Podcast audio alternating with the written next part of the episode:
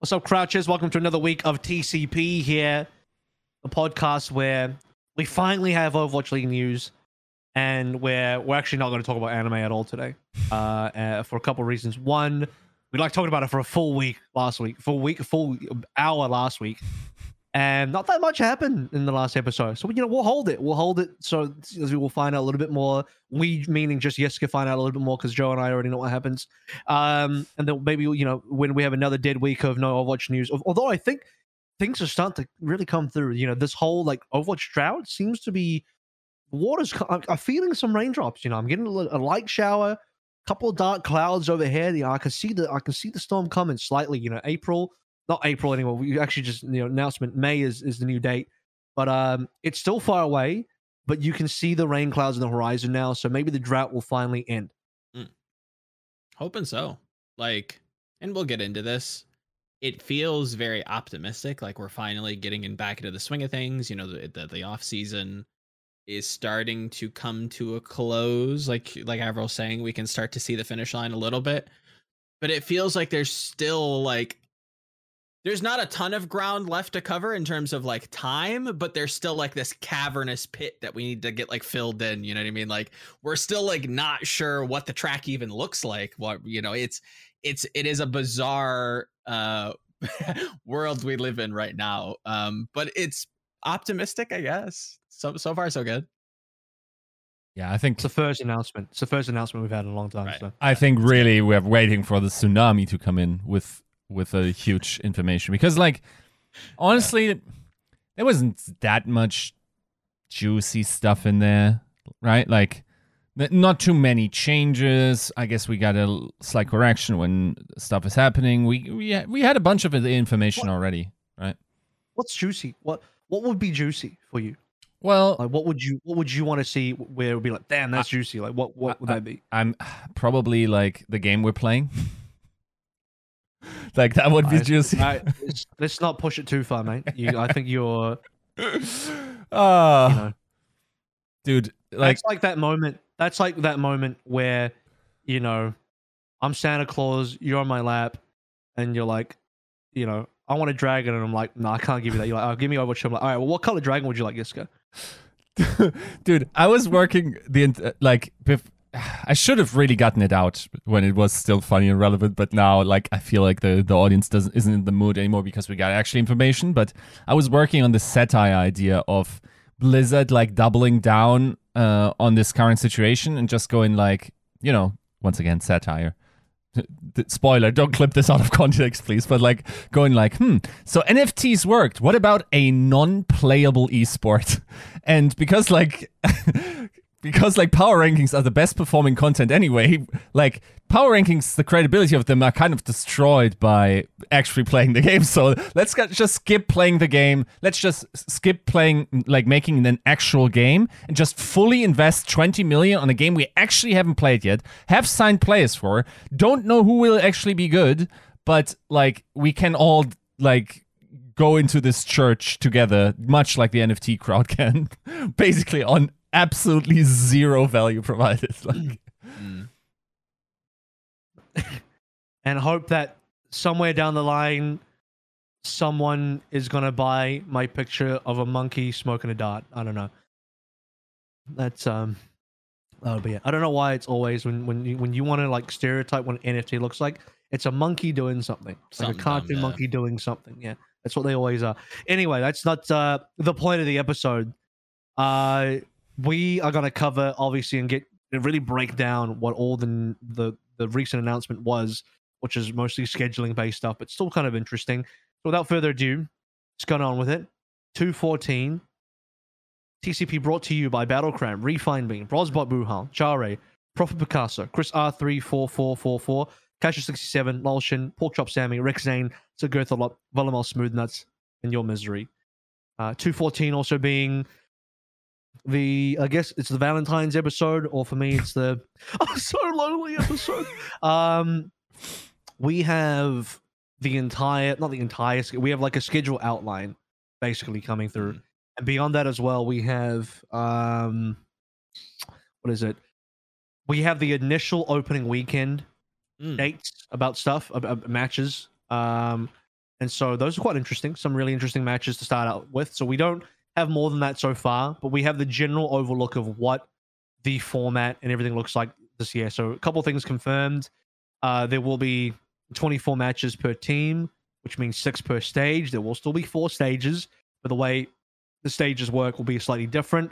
There is only going to be 2 international tournaments out of the 4 stages, one in the middle of the season and one at the end of the season after for the playoffs, obviously. And the other 2 stages will only have inter-regional, so like, you know, for only your own region and not for international play. So APAC only plays within APAC, NA only plays within NA for those other 2 tournaments. And live events. There's going to be a ton of live events. They're going to try and do as many live events as possible, pending COVID, whatever. But all the NA live events should probably go on through at this stage. So expect just a lot of live Overwatch League returning, which I cannot wait for. I am thirsting for all of that type of content.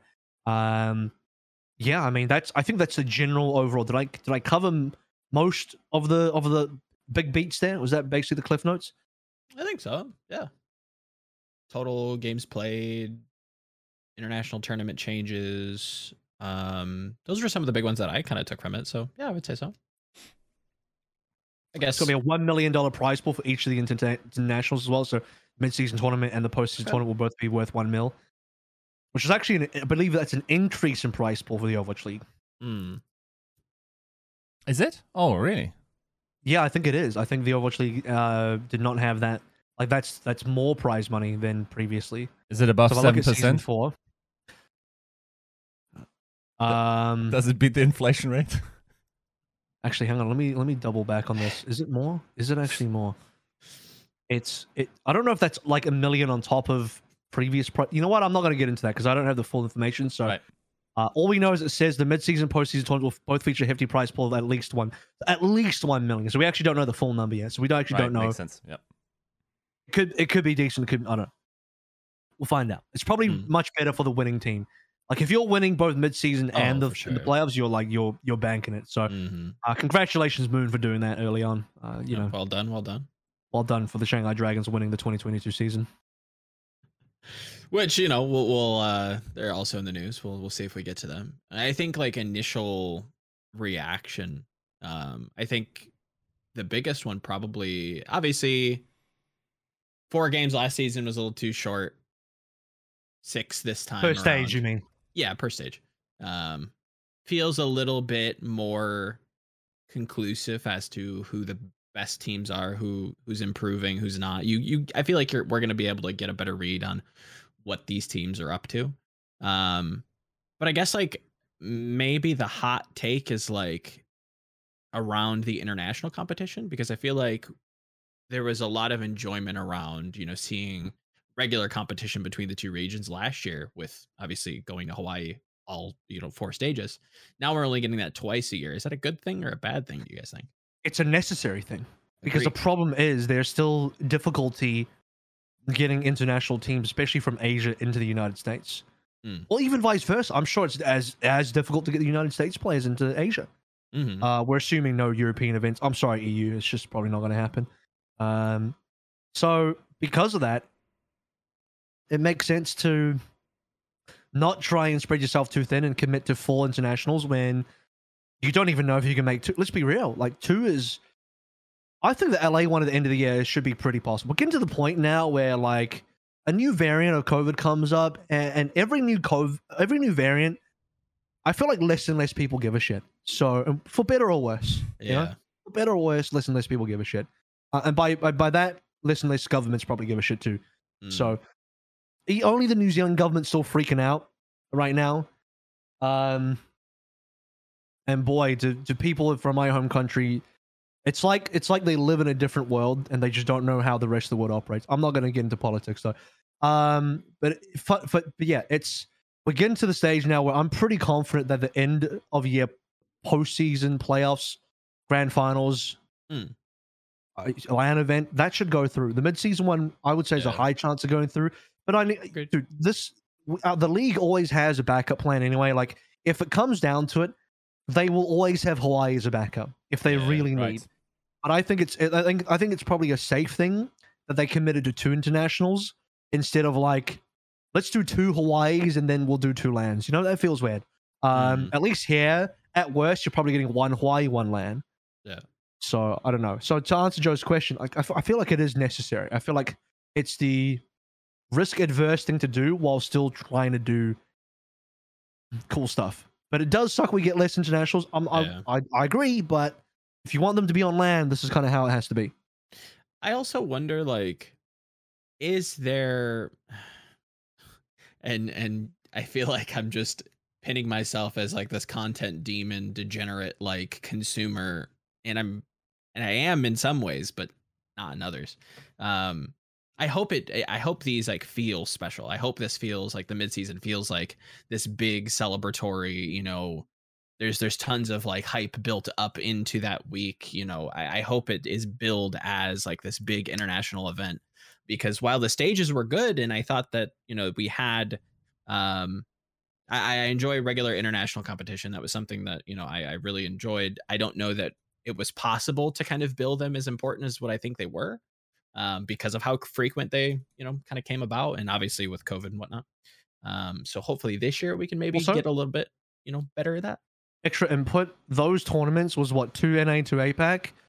You have very limited teams. So. Yeah. If you were going to... I actually thought that was pretty underwhelming. The fact that only 2 teams from each region got to go, when at various stages, you could have said that there could have been 3 or more teams that were easily good enough to be at an international tournament like that. Yeah. So that's why international tournaments this time around has something like 12 teams. Like Midseason Madness has 12 teams straight away. I'll get the official breakdown on how many NA and APAC teams it's meant to be, but yeah, here it is. 8 from the West, and well, I guess that's 4 from the East then, right, maths. Yeah. So 12 teams. Now, here's the other reason why doing 4 international events probably is a little bit too optimistic, is logistically, that's a lot of teams to deal with in a live setting. So doing that only twice a year instead of 4 times a year makes your life a lot easier as a organizer. 100%. Especially because, like, I have to qualify this statement as a speculation on my part, not some insider leak. I am just speculating. Now, the third-party operator that Blizzard has been contracting or is about to contract for the Overwatch League probably is most likely, you know, their main job is to handle these live events. Yeah, that's probably their main operation, right? So makes their job a little bit easier if it's only two times and not 4 times. Yep, 100%. Like, and I think that's going to feel just inherently or impactful when you have this kind of third party coming in, setting up these like big live events, which, you know, I think I've been to a few live events to know what to expect from a, you know, an Overwatch competition. And there's a lot going on. There's a lot of, you know, things to do and people to see and, you know, extracurriculars to get into, but it, I think that's probably one of my biggest metrics of success is like, if these can go off without a hitch, then I think, well, I guess pass Overwatch 2 in general, but I think the return to live events is something that not only like the wider world in general has been waiting for, but something that esports, specifically our neck of the woods, is really kind of keen to get back into. So hopefully this goes well. Yasuko's just gonna nod his head. Yeah. I mean, yeah. Cool. All right. So what else did we get out of that? So 24 regular season matches. You already spoke to this a little bit, Joe, but the other issue last year was that it felt like strength of schedule was a very important factor in determining how and which team was going to make it through a tournament. Because your strength, if you got the weaker teams in your strength of schedule for a particular stage, you are probably going to go 3-0, 3-1, or 4-0, no issues, right? And then beyond that, with a good seeding, you know, you roll some good dice and, you know, you got to make it through your side of the bracket and you're in the top 2 and you're good to go. So easier said than done, don't get me wrong, but this also had impact towards end of season standings, because people will say like, oh, Paris went, what was their score again? 8-8, is that correct? Is their final score 8-8? Sounds right. Yeah. But then you have to look at the games and you're like, well, actually, you know, who did they beat? Right. And it's a lot of, yeah, it was 8 and 8. There's a lot of teams that were worse than them. There's just the you know, who was worse than them. They had a lot of London and Vancouver games in there that they kind of beat up on. Yes. So strength of schedule made a huge difference. So with 6 matches per stage, 24 overall, and this was well explained in their video, by the way. If you haven't seen it, not right now. I mean, you can if you want to right now. You can pause this and go watch it. But at some stage of your convenience, there's a 12-minute video on the Overwatch League channel which kind of explains the format as well. We're kind of dissecting it a bit more. They explain it in more of a general way. But one thing that was really important for people to understand is that the significance of there being 24 games, with there being 13 teams in NA and 7 teams in APAC, is that you get to have a really clean split in how many games, how many times you play each team in your region, which is something I think Yiska brought up a long time ago now when we hypothesized the 7-13 split. It means in APAC, every single stage you play a round robin, you play every other team because there's only 7 teams, you play the other 6. And then NA, you know, you play every other team twice over the 4 stages because there's, you know, you are one team and you have to play the other 12 teams and you split them evenly. So it's a very clean split. Removes strength of schedule, especially in APAC. No excuses in APAC. You literally get the most accurate placement in APAC that you can possibly hope for. Yes. Mm-hmm. Yeah, there's no, I think you put it nicely, like there's no excuses, whereas in NA, it's even, like you may have a harder schedule this stage, but you're going to get that back later. If you start with an easy schedule, you're going to, you know, it's going to ramp up for you. So it's even. I think it's an improvement. I know that there has been some, you know, some certain teams definitely have benefited more than others from strength of schedule, especially last year. And you definitely don't want that. It's definitely not a good thing. Well, and yeah, it's an improvement in general. Theoretically speaking, isn't there still... Okay, so maybe there's a misunderstanding on my part, right? Have they announced if we're still giving bonus wins for the stage playoffs? Yeah, so there will be bonus wins. One of the big changes is that if you qualify to a tournament at all, regional or international, you simply get a point. You get a point no matter what. Right. And Sean even had a bit of a jab at Atlanta. He says, oh, Atlanta's going to enjoy this, but you now get a point for just qualifying through. Then I believe beyond that, you get bonus points. So I think what you're about to say, Yiska, is that it's about to be a very top-heavy season in terms of points. I mean, that, and like, if you think about it, the one, if you have the easiest schedule in the one stage where there isn't a tournament, that's still a difference of strength and schedule, right? Yeah, there'll be 3 tournaments because the Countdown Cup doesn't have a tournament technically.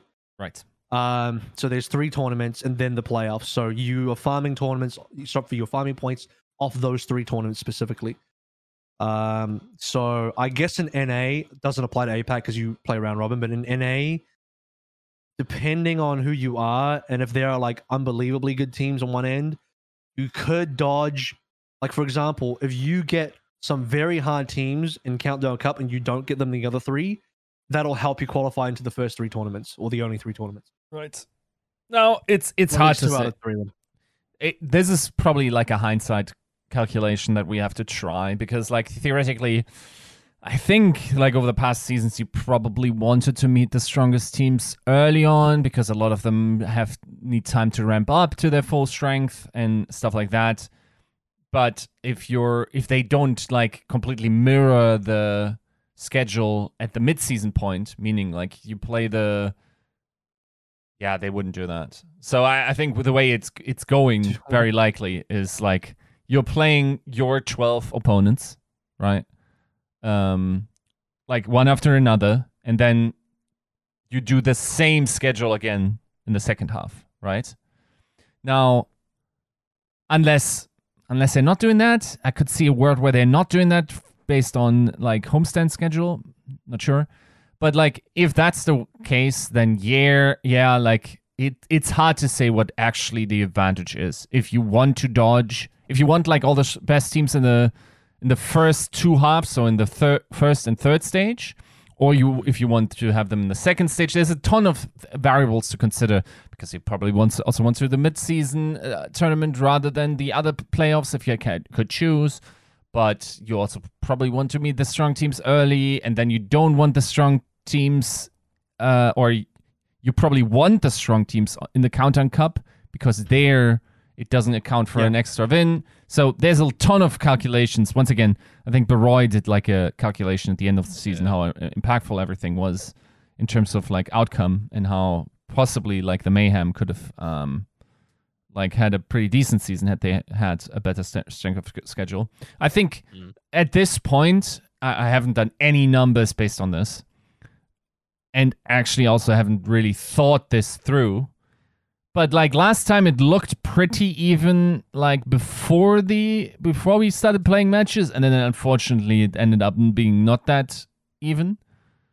This time, and then you have to say, well, you did your job well. If nobody's really crying before the fact, because apparently there's this information that nobody knows, so you did the best you could have. And this time around, yeah, I'd have to really go in depth, but it doesn't look egregious in the way it sets up because your strength of schedule has different benefits or like negatives to them that could differently impact the season, and it's probably more likely that it's like a idiosyncratic situation where like some teams would benefit more from this type of schedule while other teams would benefit more doing this because. Once again, we probably can also expect different metas, so you probably want to meet the strongest teams in your best metas if you're a team capable of beating those teams on those metas. But the same logic applies to teams that will never have a chance to beat top teams, but might, like on their best meta, win against some mid-tier teams and maybe get into a tournament. So there's a ton of things to consider, and in the end, like, I mean, super clean, like. Competitive integrity is just impossible by the constraints of time, basically, right? Like containment interest. Unless NA just plays double the amount of matches. Yeah, and that's so that you can have a round robin, which is every single stage. Right. You basically don't have complete competitive integrity unless you only play round robins. And then that's the only way you get a complete competitive integrity. I agree, but then there's also things like how do you schedule that? Because scheduling is another thing that actually will impact competitive integrity because some teams will have trap weeks by scheduling. Well, I just don't think you'll never win. Yes, you'll never find a solution. And then even if you were to solve this by just throwing insane amounts of games at the problem, then your competitive integrity just like tanks because your players are dying on stage. Like, yeah, like it's. There's no winning, and I think this is as long as we're striving to improve in problematic areas, I think that's always a win, right? Like, and I think this is an improvement. We had way too many in the first season. We had too few last season. Now we're getting somewhere in the middle with this kind of two-region system. I think it's an improvement. Right. You know what doesn't have competitive integrity in traditional sports? It's just like widely a thing simply because you can't really avoid it. But like home crowds and home stadiums. Oh, for sure, yeah. I mean... 100%. And that's just the thing that you live with in traditional sports. You just simply live with that because it is what it is.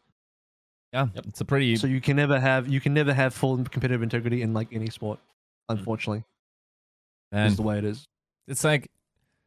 It's also pretty much a non-issue of a representative amount of time. The problem really comes when... You know, like in sports, like you have this warm, fuzzy feeling of, yeah, over the next 3 decades, this will sort of average out. We can't always be unlucky. In esports, it's like 3 decades.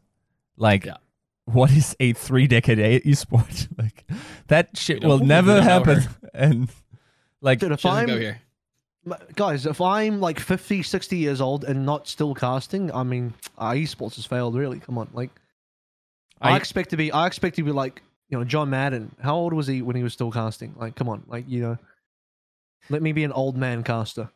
But what if your future career requires you to have neurocortical implants in order to connect to the platform that the games? Think Neuralink. Do I need to Do I need to swipe my NFT debit card to get into it? What? No, you, like just like have some chips in your brain in order to participate. I'm down with that. I'm down with that. They can just I want to be uploaded into the Matrix. You know. Really?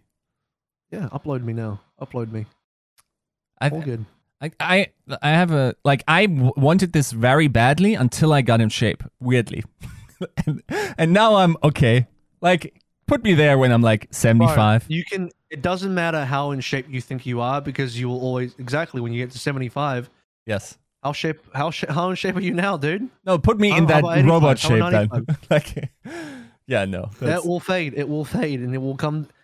Everyone, you know, I'll see you all in the Matrix. Eventually, you'll be there. That's what I'm saying. Time will win. Thinking we aren't already in one. Oh yeah, that's funny. I mean, as we. What did we not cover here? So we have 24 regular season matches. Oh yeah, here's a really interesting thing as well. Mm. So the way the four tournaments, so first of all, they're branded as, well, they go again, Kickoff Classic into Midseason Madness into Summer Showdown to Countdown Cup. The Countdown Cup is branded as a play-in. Now, this is something that everyone has to pay attention to.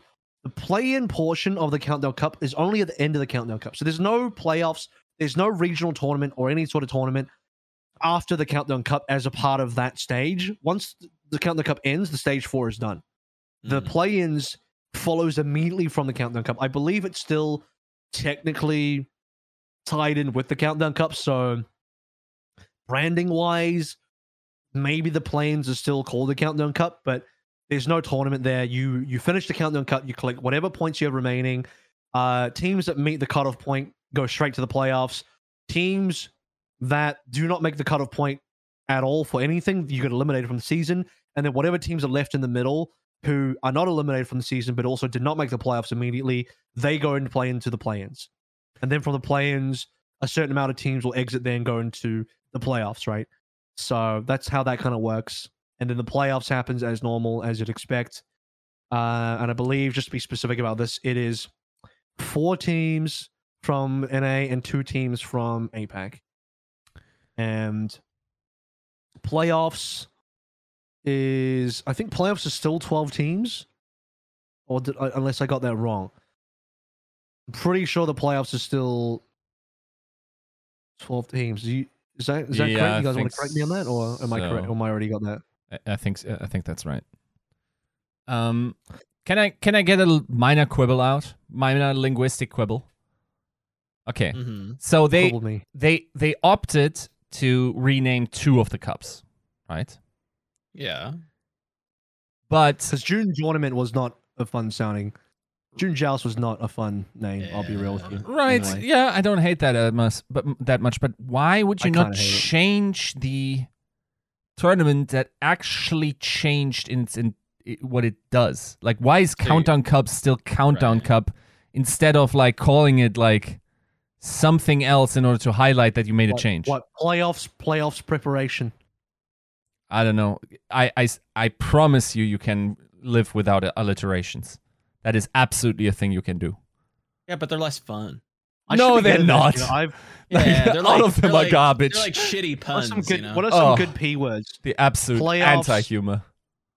I'm gonna find some really whack ones. I'm gonna try and fit penis in there if I can.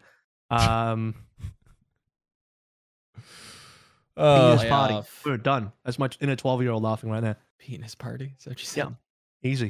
Easy money. Nice. See, you don't need an inner 12-year-old when you just are. Midseason Madness, Summer Showdown, Penis Party, done. There you go, dude. Yeah, I don't know. That's like that. That's my minor quibble with this. That you rename the 2 events that actually don't change that much, and then don't rename the one that is actually pretty fundamentally changed. Even though we had something like this before in like season 3, right? Yeah. So it's not that fundamentally changed. I think it's just redoing season 3. The thing is, like, I'm going to make a mountain out of a molehill, right? Like, yes, good doing that. I don't know if you've seen your Reddit history, but you tend to. It's like now you communicate to me that you think that more people will show up to this season that don't know and aren't confused by Countdown Cup than there will be that will be confused by the mentioning of Countdown Cup. And I'm wondering if you're deluded. Like, that's my... You know, you understand what I'm saying? Nope. Okay, so there's an amount of... a certain amount of people that know the term Countdown Cup from last year. Yes, correct. And you just change it anyway, mm-hmm. right? Mm-hmm. This sort of implies to me that you think Countdown Cup is already a pretty good name for the end of the season. Mm-mm. No, I think this is a bell curve. And then this is the bell curve thing we talked about. And then like you're now thinking, well, it doesn't matter because the name is good. The amount of people confused by this is pretty like small in terms of the audience that we will actually amass. And I say to you, kudos for thinking you will have this much viewership. I'm waiting to see it. This is the top of the bell curve, and you start with lol too much work, and then you end with lol too much work. What's wrong with Countdown Cup? It's a perfectly functional name. I don't know. I don't think it's that right, but it has been used. It's like reusing a condom. You just don't do that if you change it. What do you want them to do? Change the names of tournaments every year? There's so many alliterations in your life. I promise you could have found something else. It also doesn't need to. What's wrong with just keeping the same name? Because it's now okay, it's not a problem, but in the contrast of you changing the other ones that actually didn't change, it's weird. Does that make sense? Should have changed them all? Can you tell I studied linguistics? No, what I'm saying is... So are you saying change them all, or... No, what I'm saying is the reason to change things is if their functionality changed, because nobody actually cares about the name in the first place. They just want a descriptor for a noun in order to work with that. And if you keep changing the definition on things that actually, by their fundamental nature, didn't change, but don't change the name of things that did change, that's kind of weird. Unless you believe it is already a good, like... term that a lot of people that aren't aware of that name will outmass or like outsize the amount of people that will be confused by this. Because if I'm hearing Countdown Cup, there's actually no cup, bro. Where's the cup? There's no cup. I'm just gonna say it's probably not a big deal. I don't think. Yes, it's like that's my minor quibble. I'm making them out. That's literally right. Yeah, it's pretty minor. I don't think. I mean, I'll be real with you. In a way, I see where you're going, and I would like it if they were more like majors in a way, like a CS kind of major where you actually go to a tournament and you play it and you win. I don't know. Maybe you do get a cup. This is kind of the halfway meeting point where they would like to do something like that in terms of tournaments, but it is still a franchise league, and it's got to be a franchise league. So we're caught in the middle where we're trying to do a little bit of both. Which, don't get me wrong, I think it's good. I would rather I'd rather this than just do a full franchise league. So no, I'm okay with where we are. I'm okay with where our current situation is. Yeah. Yeah. No, it's just my one of my side points of like. I've been begging for someone to take hold of language in this game, like generally speaking, someone that's like some linguistics PhD that's really like. Designing everything that we're like constantly losing to a sensical degree, because like you know how we are actually now running into problems because of our language, where like we have to make decisions on like how do we rate the best DPS players of all time? Do we do flex DPS? Do we do head scan DPS? Do we do hyperflex? What is going on? Like what is actually a flex support? What kind of heroes does that guy play? But like, what do we do with tanks now? Like, someone needs to get like, what is dive? Like, what kind of archetypes are in there? Someone's gotta like start using our stuff. And like, when we change things, you know, like how we introduced like assault as like a game mode name that actually nobody really uses. That and it's like an unnecessary stuff. I just go, okay, nobody actually with an idea of how this is supposed to work is taking charge of this. And it's making for a confusing experience. It's not like a problem that it's not like individual to us, to be fair. Like, this is just a problem in general. I'm going to be real with you. This problem is like climate change. Not enough of people are going to give a shit. Yeah. And until it ends our civilization, in which case you're going to be like, see, I told you Overwatch League should have hired a PhD linguistics expert. Yeah. You know? But that'll be the end of the world. Don't look up. The end of the world. So. Yeah. Yeah. Until you're in a contract negotiation and you say, I resign, and they don't know if you mean the dash or non-dash version. Jesus Christ. This is why I just got to get plugged into the Matrix. You know, if you get plugged into the Matrix, you just know. Climate change just doesn't really matter. You know? But I'll tell you what, this is your minor W. Linguistics probably will matter in the Matrix a little bit, so hopefully they do design that with some sort of linguistics PhD. Right. Maybe we can just become one hive mind. To make it like really real, I think they should program climate change into the Matrix as well, just for like that real realism, like bloody screen realism factor. Yeah. So, because why not? All right. So, I think we covered it. Oh yeah, the last thing is the actual schedule. We start May 5th, which, funny enough, is the 5th day of the 5th month. Signaling in 5v5. Hmm. Damn. Of the 5th season of Overwatch League. 5 versus 5 versus 5. Hey. May the 5th be with you guys. May the 5th be with you. It's also the amount of dates I had on Valentine's Day. You had 5 dates? Damn. My guy. Yeah, with those 5. Hmm. Oh, took a second. Sorry, all right. Sleepy brain. Okay, well, children. I gotta say, bad news to all the people on YouTube that just saw that. But if you're on Spotify, you're doing audio only. Hey, see, you just dodged the bullet. You trust me, fellas. You guys. He showed some pictures of his wonderful lucky stars dates that he had gone on. They were wonderful. They were picturesque. Speaking of dates, so 5, 6, 7, 8 of May, those are our opening dates, our opening weekends. So, and this is, I think, this should be continuing through. So it is meant to be 4 days a week, I think, up to 4 days a week. 4 of them being NA, APAC does 3 days, something like that. I mean, we have a large increase in the amount of games per team, which means a lot more games, generally speaking, overall, which I think is pretty cool. So that means more Overwatch League action. And just more Overwatch League.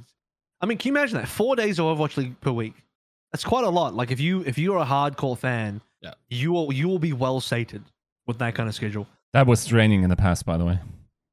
I mean, it's impossible to keep up. It's draining if you're watching every single game. Yes. No one should be watching every single game. I'm dying here. I got paid to cast this game. I didn't even see every single game. No, yeah, I think you're doing a disservice. The only person that I know for a fact actually did watch every single game was Hexagrams, and he forced himself to do that. You know, he didn't. I don't think he had to, but he forced himself to do that. And he's the only person I know legitimately for a fact actually watched every single game. I don't know anyone else that watched every single game. So I don't expect anyone. That was last season. We had four games per stage, not 6. So this time around, there's just no way. I think 24 is the sweet spot. I think I said on a previous podcast episode, or maybe on my stream on Twitter somewhere, I said that I would like to see 24 games. Because 28 is probably still... I'd be okay with it. 40 is definitely too long. 28 is okay. But 24 feels like just the right number. Because I was thinking like, well, how many games per stage do I want? 4's too short. 5 is a minor improvement, but I don't think does enough. 6 is a great number. 7 starts to drag on. So I think 6 is really the sweet spot. Yep. Would agree. Should be it's going to be a lot just to consume, but generally, only if you're watching every single game. Yes. If you are, it's not going to happen, right? Like there are some absolute deviants that are able to do that, but let's face it, there's going to be some bad teams and you're not going to want to watch those games, and you're going to be like, wow, I could be sleeping now, or I could be literally doing anything. If it's a see, there is a very interesting proverbial graph on this, where there is like in a sort of, you have your good games and then you have your bad games, but then it's the same as movies, guys. If it's so, you can get a game so bad that it becomes good, just like a movie. True. A movie can be so bad that it's actually becoming good, but you have to really get down. You have to get into the fucking negatives here. You know, once you hit below zero, and you're the -1. It's suddenly actually good. Yeah. So you got to get one of those games. By the way, Moonfall was none of those movies. Hey? I saw Moonfall, the new Emmerich movie. You think that's one of them? No, that's one that's on the verge of like being very bad, but it tilts over a little, so it's the worst movie experience ever. I will go see that. I am interested in sci-fi movies, and it does look appealing to me, even though I think it probably will end up being stupid. But I'm looking forward to talking about that with you. Just real quick, do you know what where the first matches are going to be played? Was there an announcement in there? Online. Okay. Online. Weird choice, by the way. Well, I don't know actually. No, sorry. Dallas teased something. Right. I don't know if you want to read into that. I don't want to read into teasers because that could just be bullshit. Right. But there is a world where Battle of Texas could be live. There's a world. I think what is weird about this, why I say this, is like, why is the Paris game not the first game? Right. Because because you generally want to make it sort of possible for European audiences to watch this. And no. The first game they always want to make hype. Last year they made the first game Battle of Texas or something, didn't they? Right. Your opening game is meant to be like a bigger match. I don't know if LA versus New York is like the bigger match, but it's more exciting than watching Paris get stomped by Shock on day one. Yeah. Well, you're still going to watch that. You're just going to watch it second, not first. Not sure if Reign against Mayhem isn't the better game then. Yeah, well, Reign is defending. Well, is it? Because everyone thinks Florida is going to be one of the worst teams. Right, so but like, there's a lot of history there. Like, you know. Okay, it's still going to be a 3-0. So I don't know how that. Wow, there's a lot of history there. Same boom. First game as well. So, well, you're quite down on the New York roster. No, Josiah and Lele. There's a few options. I don't know. You could do LA versus Shock game one, Battle of. I think that would Battle of California Cup, boom, straight away, and then obviously Valiant can't compete in that for California Cups. So it's just Gladiators and Shock now. That would have been a Pog champion first opening game. Like, ooh, that's a Poggers. And then you could do Paris versus New York, which would be an okay game as well. Yep. So, you know, I don't mind that afterwards. But they got LA versus New York first up, where it might be interesting. Might be pretty competitive. Like, it depends. And some people are not super hype on all the Gladiators. New York, we're still waiting for more pieces to come on through. I actually think the more hype game is the APAC opening match, which is Shanghai, Philadelphia. Which probably is, I mean, depending on what the rest of the Philadelphia Fusion roster looks like, but, you know, we're expecting Shanghai's to pop off. But Shanghai Philly delivered some good games last season, although, you know, Philly changed significantly this time around. Yeah. And I think that's kind of like what, just like from an outskirt viewpoint, like I agree in terms of like the scale of both teams is very different, but it'll be interesting to see what New Look Philly is about, what they can bring to the table in this new game. And then you have Battle of Texas, where I mean they could have even made that the first game. Yes. To be honest with you, that's more of a forced storyline, and Dallas has mostly won those. But at the same, and it would also be a repeat of last year. I don't know, like, you really just want to do. Is that the tradition now? We literally just start with Battle of Texas every year. I mean, I don't know that's the thing to go do either, but. So that's got to be at least on the opening weekend. I don't know about what other really hype games. Maybe Spark Seoul could be really good. Depending on... Looking at that Chengdu Shanghai game. Yeah. Kind of interesting.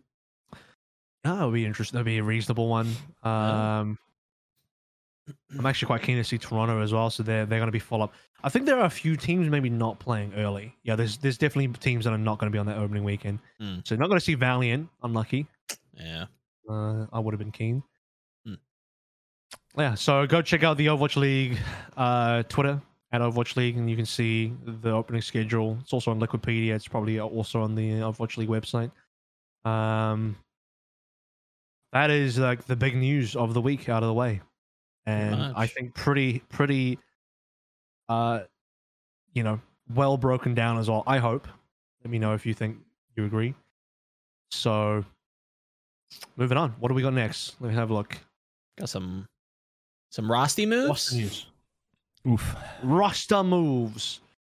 Some roster moves from Chengdu first. Yeska, would you like to do the honors? Oh, dude, finally. This has been your favorite. This has been your favorite off-season player, so.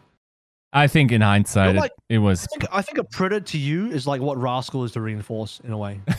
It's becoming that. It's becoming that a little bit. In a way, yeah. I think in hindsight, I went a little hard on the Chinese orcs. I'm not gonna lie. But to be fair, like, keep in mind, this was a super late announcement. Chengdu hadn't even made space. No other team had announced a Predator. Was like, what is going on? Like, probably was always stupid to assume that nobody would pick him up. Then again, same true for Dia. We'll see. True. We'll talk again in half a year. But like, yeah, I mean, this is now what a delicious DPS line, right? Like, it's really like, conceive of me a meta without using new heroes that these three can't cover. Right, like even double projectile or whatever is no problem for this one.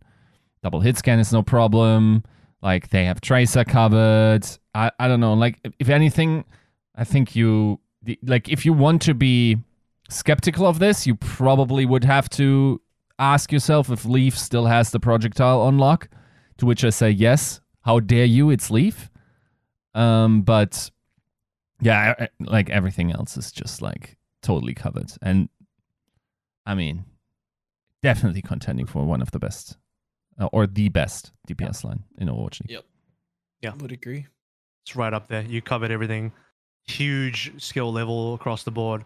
A lot of it does come from Leave. I still have reservations about Jimmu and particular heroes, but I think they have enough flexibility with everyone else to cover all the gaps. And who knows, maybe Jimmu's been in the hyperbolic time chamber. I give people the benefit of the doubt. Maybe they've improved in the offseason.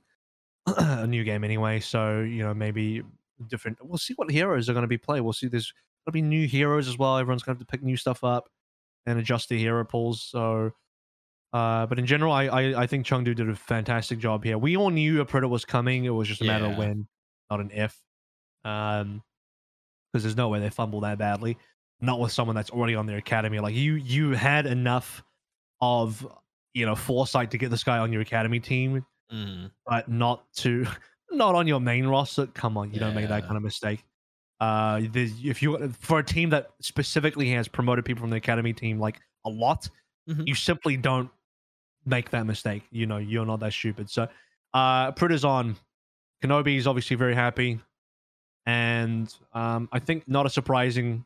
This is just more like a confirmation of something we all basically all already knew. Worst kept secret in the offseason in terms of roster moves. So, well done, Chengdu. You've unlocked the DPS line that I think everyone wished you had last year, but is happy that you finally have it now. Any further comments on a Proto? Pretty straightforward, pretty standard. No, yeah. Glad to see him finally in the league. Excited to see what can be done with him on the main stage. Yeah, it's an exciting Chinese pickup because there's not. I feel like there's not always that many new exciting Chinese players coming through. There was last year because of CC. This time around, I feel like it was mostly Aprita was like the dude. And everyone else after that was like they existed, but really it's about Aprita. Yes. Jonak though has announced, or Seoul and Jonak have both announced that they are parting ways. The specific reasoning was said that Jonak is taking a break, and then I think Jonak's own tweet specified that he was dealing with some sort of health issue. So it could be an injury, something else. And yeah, Seoul only, I mean, they completed their team. It looked pretty damn good. Now they have to refill an open flex spot. They still have creative on the team, but I think the goal with Seoul is that they want two flex supports.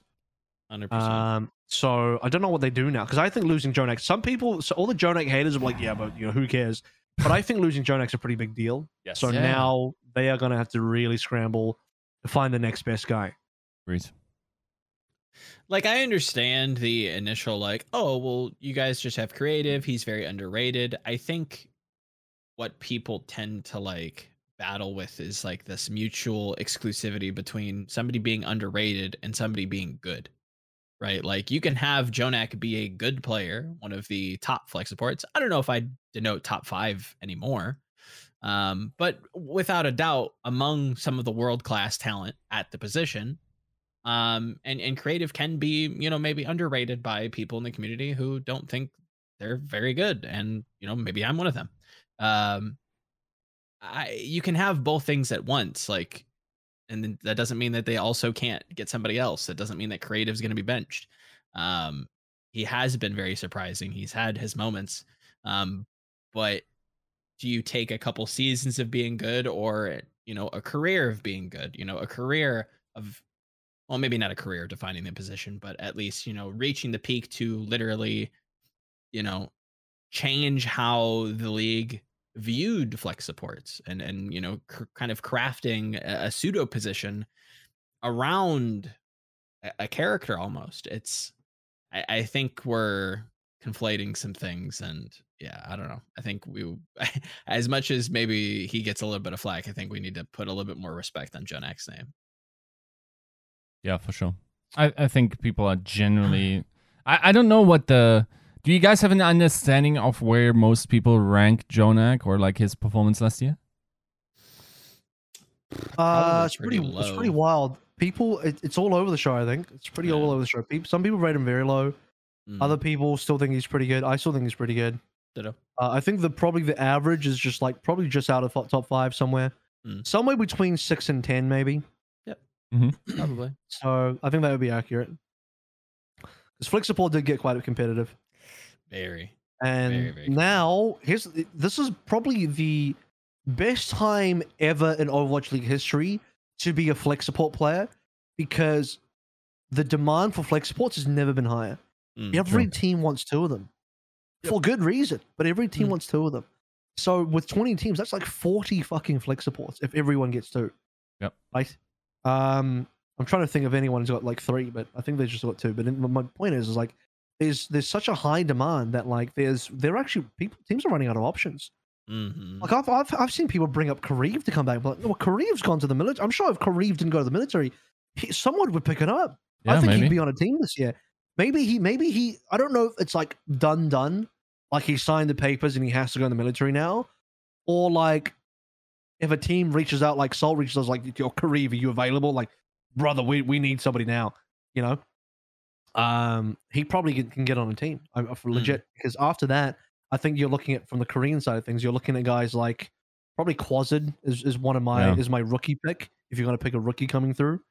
I think Quazid is solid. Quazid's also been on Gen G before. He's currently on G Supersan, but he's been on Gen G before. Mm-hmm. So there's that link back to Seoul, if they want to go in that direction. But yeah, like I think there's a lot of and because everyone's trying to get two and hold on to them, no one's trading. It's not like you can go up to another team and be like, yo, can I have your dude? Because I don't think anyone's gonna, not especially right now, no one's gonna sell their dudes just yet. Maybe at a mid-season pickup, but I think Seoul are probably gonna look for somebody now. Yeah, I think you're gonna need to.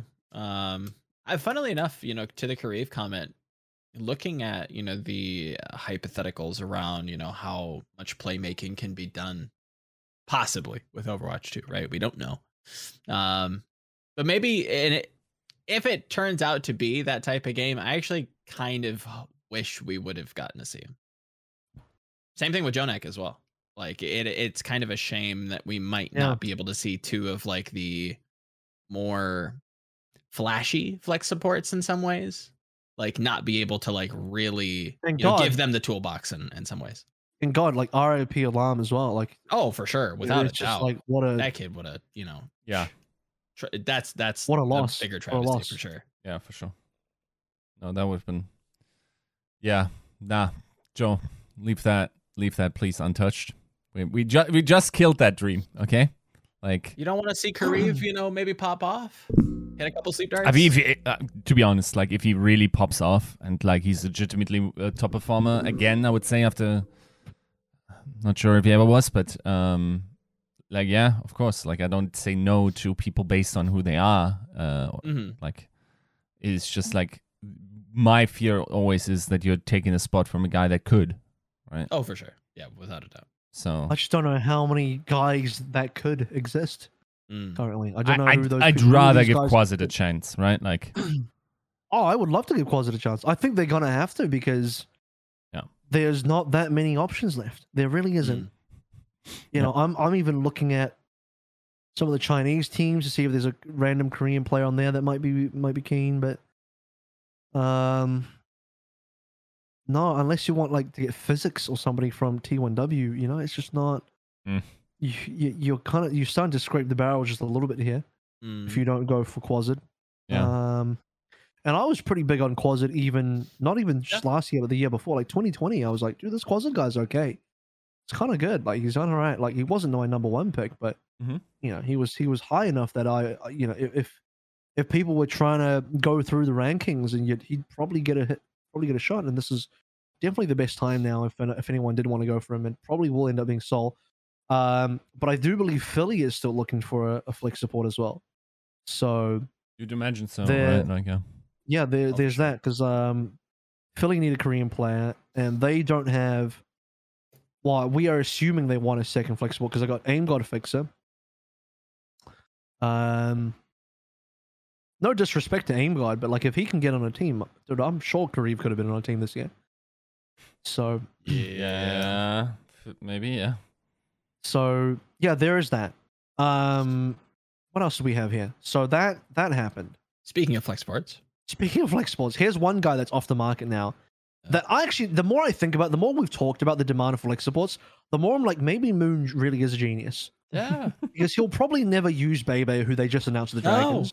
But he's actually just denied it from everybody else who probably would have used Bebe. So could actually kind of like Ninehead from Moon. I'll give it to him. In a market where the number of good flex supports remaining is quite slim, snatching up someone like Bebe is like kind of decent value currently. Oh, you know, without a doubt. I think to your point, you know, previously talking about, you know, the possibility of having this double flex support meta, talking about, you know, maybe the more versatility of this support lineup in general, looking at somebody like Lee Jae-gon and what other kind of talents he might have under the hood. Adding somebody like Bebe, it's like, not only are you taking it away, like you said, but you're giving yourself like an assurance policy. Like, he's fine. He's like the most capital G good and like fine that there is. Like, he's never gonna like, I couldn't name you a season where like he looked like a detriment on the teams that he was on. He was just fine. Can you imagine if like he finally gets away from Decay and he's just a god now? Like, it's just like, he's unlocked. The shackles are off, baby. The ball and chain is off. It's possible. And now he's just popping. Saying. Did Decay also put him on him during the Spark era, or how does that work? He was fine on the Spark, but then you're playing for the Spark. What is fine? That's true. You're playing for the Spark. I mean, that's a different jail cell. I think. Hey, what's your? Would you rather play for the Spark or play with Decay? Pick your poison. Which one would you rather do? That's a dilemma. And those things are not even mutually exclusive. In a particular world. I plead the fifth. In a certain world, those things are not mutually exclusive. Right? That's the final bag. That's the final bag. Bag getters. No, I feel like Bebe like is the line of like fine, especially at his position, like at flex support. Like, if you're ranked under Bebe, there's some issues. You've got some problems. Like, you can't play a certain hero, right? Like, Bebe plays the field all right. He has his moments where he looks like very, very good, has his playmaking moments. Outside of that, he's never bad, right? He's never like a detriment. He's never like throwing out an ultimate. I can't think of too many times where I've been like, oh, I don't know, maybe that was a little early, Bebe, or that positioning was a little weird. More often than not, I'm like, hey, you know, I think we need to put some respect and really kind of talk about Bebe as like being like a decent flex support. Is he like, by definition, league average? I would say so. Like, at the position, if you were to name a league average player, would a photo of Bebe's incredibly huge smile just be there? I think so. For his position. That, That the Bebe picture is just there under league average definition. So he feels like it, but I wonder if he would be if you actually made the list. Oh, I don't know. That's possible. Is it? Who else? Who do you if not Bebe, then who? Aim God. Aim God's going to be league average this year. Nah, possibly. It's also lower. Boom, exactly in the middle. You look at that. You look at the Jonak. You look at the bell curve. My man is just boom 50th percentile. Joan, and you're going off of like last season? Like, what do you mean? No, this season. Jonak's it would have probably been percentile. Jonak's better than 50th percentile. No shot. Yeah. Yeah, no. not much though. He's like maybe eighth best. Brother, dude, I watched Jonak last year and he did some crazy stuff. So who is better? Really cool before we just Twilight is better. Yeah. Shu is better. Yep. Violet is better. Yep. I'm starting. Fielder is better. Sure. I soon will have to reach hot take level. Iris is better. No. Was he? What? No. Iris is a BAP 1 trick. Is he really better? I think so. I thought Iris. I think Iris is good. Maybe in a BAP 1v1. Maybe in a BAP 1v1. Okay, I mean, I'm about to throw out some absolute hot takes. You're about to. I'm about to scorch. I think Ultraviolet will be better. We don't talk about new players. We're talking about last year. No, I was talking about this year. I was saying like this year, Jonak would have been an average flex support in the league. I mean, we're at six. Maybe I can squeeze out. So, like, there's like a, you know, it's not the average, but like, you know, there's some standard deviation from which still counts as average. No.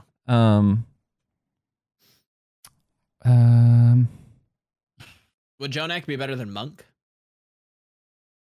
That's a good question. Ooh. There you go. That's a good question. I don't know. I think Monk had a better team. I think Jonak's team was struggling. Let me put it this way. I saw bigger carry moments out of Jonak than like definitely than Monk. Monk had like maybe a couple. I don't know if that's like the metric to judge a flex support on, but Jonak showed me enough carry performances that I could specifically look at it and be like, yo, Jonak won this game.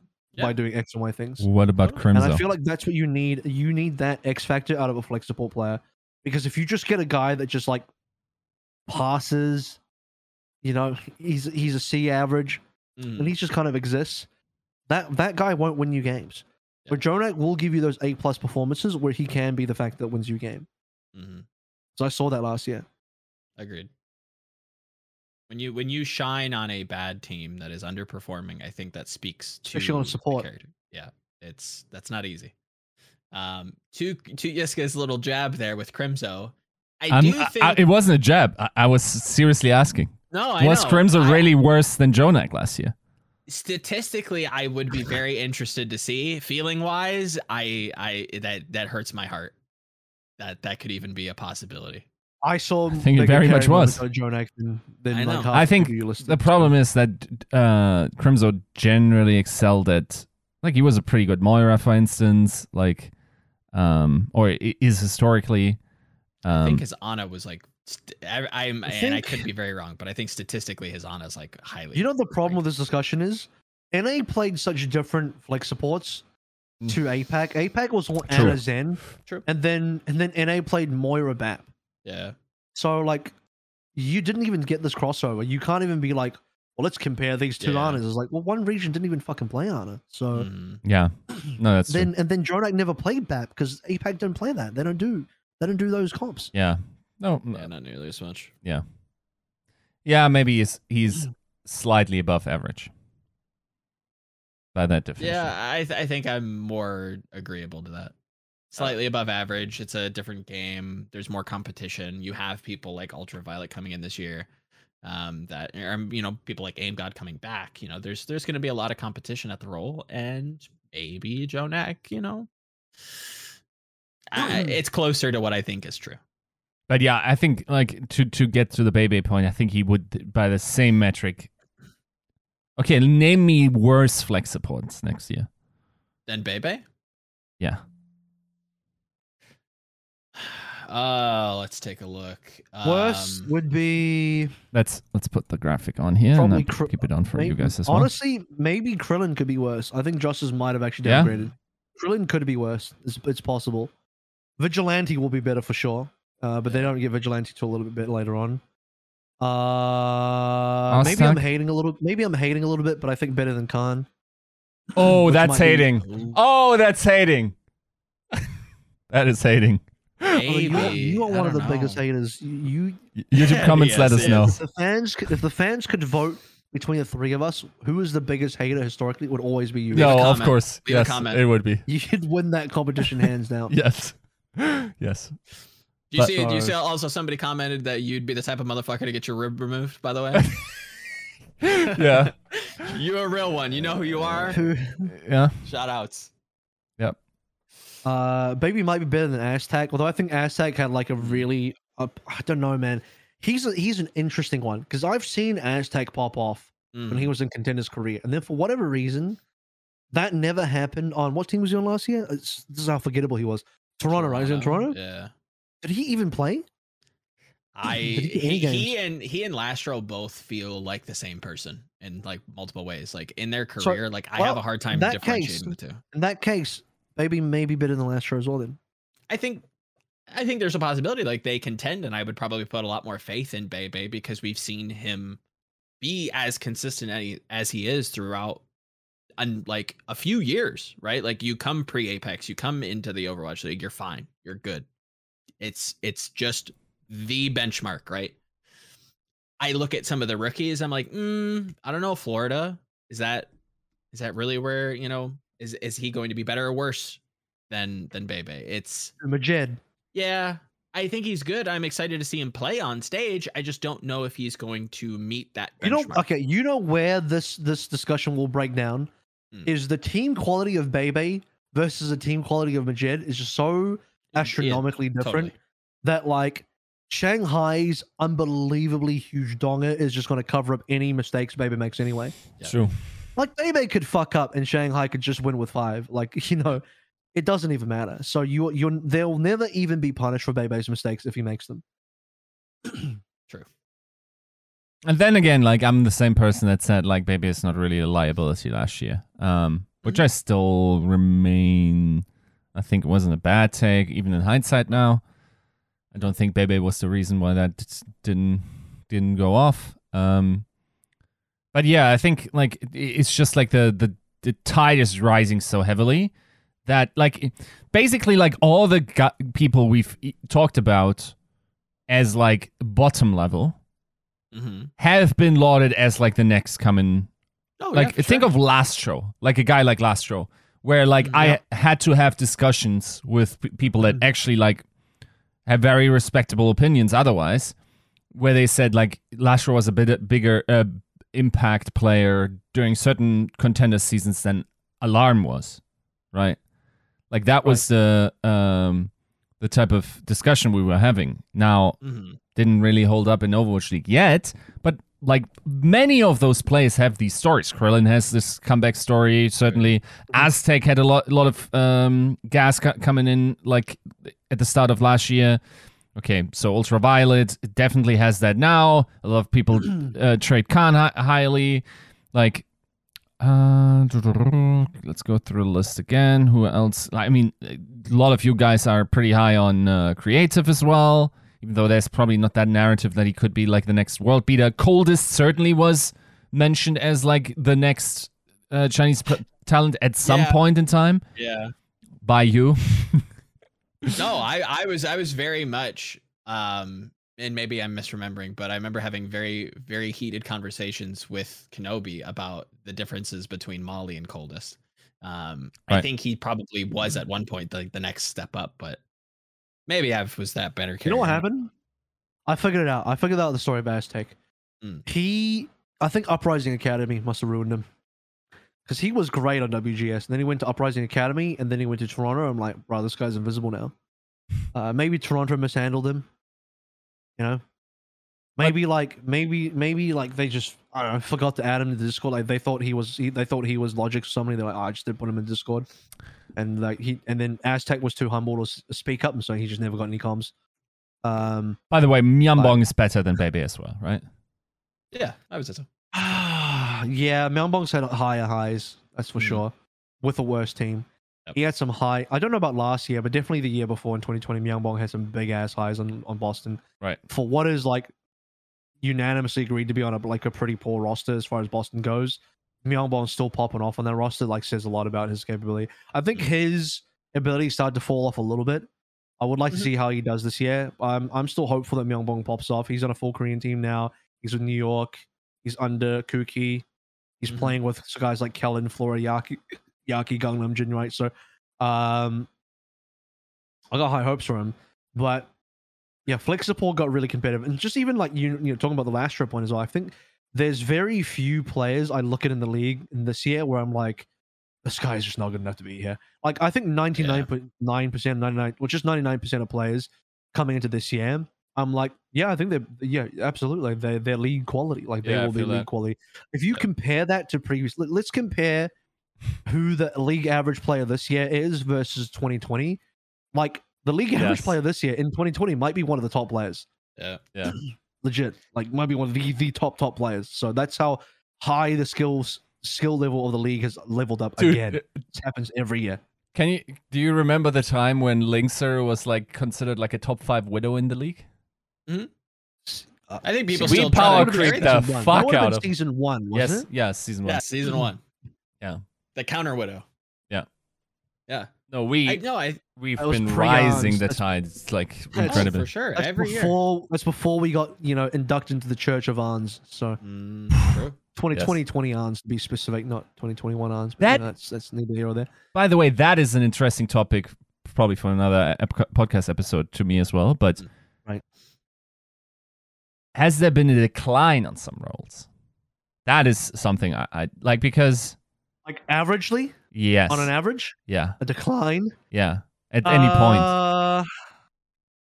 Some of this is meta dependent. You have to remember, Hitscan got a really bad meta last year. So it would be unfair to be like, well, Hitscan declined. Well, they never even got to play. Yeah. So same with Gods. They got ruined by the meta. So I mean, yeah. So I don't know. I don't even think that would be like a. It sounds like a very complicated topic to get in because it's so meta dependent. Yep. Any final thoughts on Bebe? Nope. Nope. Linkzr is official and Valiant now. What worse? Joe, you're a big Valiant guy, aren't you? Where you at with Linkzr? Huge. Me and Valiant go way back. You know, LGE, let's go, my guys. No Hill, I'm coming for you. Yeah, you and Tay, you and Tay Zonde, big on Valiant. Give me what you got on Valiant. I think Linkzr in general has been like a main sup that. Am I even getting that right? Please tell me I'm getting that right. I am. Hey, he's a main sup. Yes. Not that right. You're so big on Valiant, you don't know what role Linkzr played. There's one person out there that like understands what I'm talking about when I talk about fucking that up. He's been around for a long time and been somebody that's like, he could probably be in, but like, what team do you put him on? We don't, there's no other like Chinese org. Now that there is, yeah, I think it's just like a nice fit. It's fine. I don't know that he's gonna like be Valiant. Pretty much, right? Like, I think this will be like in a very backhanded compliment style. Like I think he'll start to become like is a good candidate for like a benchmark at main support or for whatever that looks like in Overwatch 2. Like, I think he's going to be fine. I don't think he's going to be a liability by any stretch. What? He's got the no-hill buff. Exactly, which should help. I think the team in general has some extracurriculars to kind of pull from. I don't think many people are looking at Valiant as like a competitive team. I think they get to come in with a lot of underdog attitude, and that should benefit them in general. How that benefits Linkzr doesn't really matter, but I think giving that buff to the team kind of trickles down to the players, and I think that Linkzr should be fine. It doesn't. You know what? It's not like a huge signing for me. This year's LA Valiant I think could have been very competitive in season 3.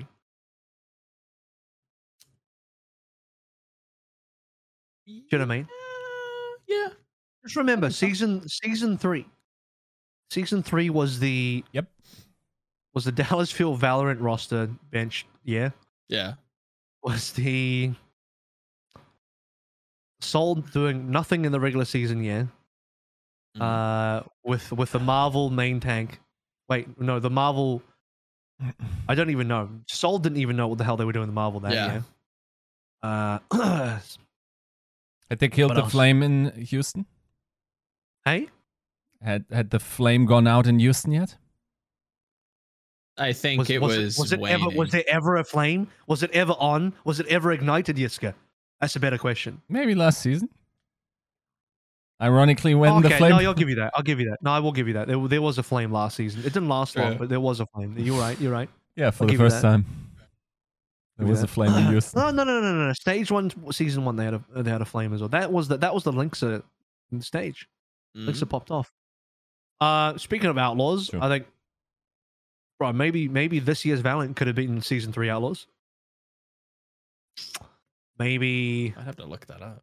Who is even on that? Well, Linkzr, Blase, Muma, Boink, Jixer, Dante, Hydration, Baker, Repel. Sorry, Dream. Yeah, probably. Toronto Defiant for sure. I'm sorry, guys. Toronto Defiant. Yeah. Manga, True Logics, Agility, Shawful, Zik, Beast, Numlock, Nevix, Roki, Kareev, Cruz. Yeah, they're going down. They're going down to my No Hills. No Hills playing with his food on that team in that matchup, 100%. Boston get ruined by Valiant in that matchup. Yeah, the point of me bringing that up is I think Valiant are going to be last place in APAC this year. But the worst team in APAC this year would be like mid-table. Fuck, top 10 in season 3. Really. No shit. For sure. 100% top 10 in season 3. Yeah. Mm. That's the level of skill increase that we've had in the league over the last 2 years. Yeah, that's some power creeping. Yeah. Crazy. Yeah. No. I do like that about our little, you know, stepchild of an esport, right? We get new talent in and they're always better. Like, it feels like we're never really down in any kind of positions. And isn't it nuts that it's still like this, despite like basically contenders being kicked repeatedly while on the ground and shot behind the barn? Like, I think years ago, Yiska, you had a very gray point about, you know, when you kind of have a fucked up system, you tend to get like some of the best, like the most brightest stars. Like when you starve somebody as much as we've starved contenders, you really get the cream of the crop. What you're really trying to say there is, it's so bad that you have to be unbelievably dedicated to still go through that system to try and make out. Mm-hmm. Like to have the mental fortitude, you'd be like, yeah, fuck it, I might just play in this and just like sign my and just like have a. Just do nothing for a year, real. Like, you have to really have some unbelievable mental fortitude and like hopium to go through that system. And, you know, and so if you have that as a baseline and you do go through that system and you do get picked up, you're probably like a god. That's why like there's still so many rookies coming on through that are just insane. Yeah. It's like you had a litter of kittens, right? And you go like, and your parent. Don't hurt the kittens. Don't hurt the kittens, Yiska. Okay, then. Okay. Okay, then I can't continue the story. No, but like, you go to your parents, like, what are we going to do with them? Well, we're going to send them to a nice farm. and then, you know, dad goes with the kittens behind the barn and buries them 3 feet under the grass, and those that come out alive out of that, they gotta be Terminators, right? Like those. What they unbury, they like unearth themselves. Yeah, yeah. And thus, like to a horror and movie. Thus, okay. And thus proper. I'm gonna assume this is some German. Analogy that I don't understand. Dude, are you thing you say in Germany, but in the rest of the world, it's like, what the fuck is that? Are you guys not aware of the atrocious like German fairy tales? No. Oh, why would I be aware of that? So even Family Guy made fun of that. It's like, basically, like, all our German fairy tales is like, unironically, okay, here's the short version. Hansel and Gretel. That's one, right? But it's also like, okay, so there's one kid that always looks in the air, and his mom says, don't look in the air, or like, you're going to hurt yourself. And then he says, no, and he's called Hans Guck in die Luft, which means Hans always looks in the air. And then he just falls in the channel and drowns. The end. What? Or there's a guy that doesn't like eating his food or his soup. It's called Suppenkasper. So he literally starves. And what does that stand for? What do you mean? The German word. Suppenkasper. It's like soup Casper, like clown. Soup. Soup. Dead person of soup. Dude, another guy always sucks his thumbs, so his mom cuts his thumbs off. What's his name? Whoa, thumbs are important, man. That's right, I didn't know his name. You guys have the worst names. We have the wait. I would have to look those up. God. There's Max and Moritz. And who's that? Max and Moritz are like always like the shit kids that just like do all kinds of pranks. The direct translation. No, Max and Moritz is just like Max and Moritz. And they just like piss everyone in the city off until they fall into like the mill, and they just got milled to death and made to bread. Dude, like all our fairy tales are like this. Like children get, and then you have like these drawn illustrations. Like wait. I just can't get over these names, bro. I can't. There's a story about this egg that sat on a hill. We called him an egg sitter. Like, I'm gonna link you. This is a legitimate German fairy tale. Here you go. Okay. No one at home understands what's going on right now, but. I'm not sure I do. Yeah, the people, 2 out of 3 people on this show right now don't understand what's going on. That's the fun of it. So I don't. What did the German fairy tales say about Linkzr? Jeske, come on. Yeah. Oh. Bring it back. Bring it back. Re-rail us. Rail us back on the railroad. Yeah, he's 6 feet under the farm barn. Wow. Think he's gonna be bad? Right. No he'll dig him out. No he'll dig him out. He's. No who will protect the kitten.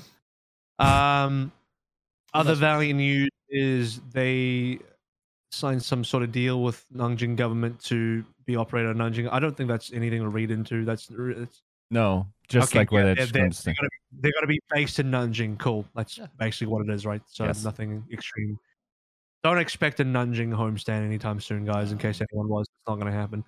So that's all the Valiant news, and we still don't have another tank on Valiant. That's getting a little bit concerning. They need to do something about that soon. Valiant still have some holes in their roster they got to plug up, so that'll come, hopefully. Should. Where's Aiming yet? You know they're not. Yeah. They still leaving my boy out to dry. Sign. All right. Next bit of news. We are going to so we'll just go over Charge real quickly. There's not giant stuff there, but this is going to be a real gloss over, just because we might as well. Youngjin, who you'd remember from Shanghai Dragons Season 3, also responsible for one of the most egregiously bad C9s of all history, is now assistant coach of Guangzhou Charge. Guangzhou Charge have also released or parted ways with their data analyst as well, which I don't think people really knew, but was a guy called Sibo. So he's gone. So now instead of SIBO, they can just have placebo, where they think they're getting some analysis, but they're not. And that's all the Charge news. That's all the Charge news. Hey, Yiska's got his girlfriend on his face again. Anyway. I think another quite cool thing that actually happened was, you know, the Facebook relationship official of Shock and O2 Blast. I mean, these two have been flirting back and forth. You know, they've been sending each other.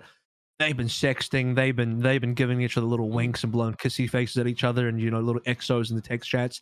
And now there's just like, you know what? Fuck it. They're gonna put each other in their Twitter bios, Facebook official that shit.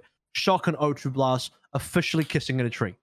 So, should I give you some rumors from behind the scenes how that relationship has always worked? Is like, so the rumor tells it, okay, don't hate me for this. Like, don't make, like, the absolute... Like, definitely, if you have to make a Reddit thread about this, please say that it's rumored and whatnot.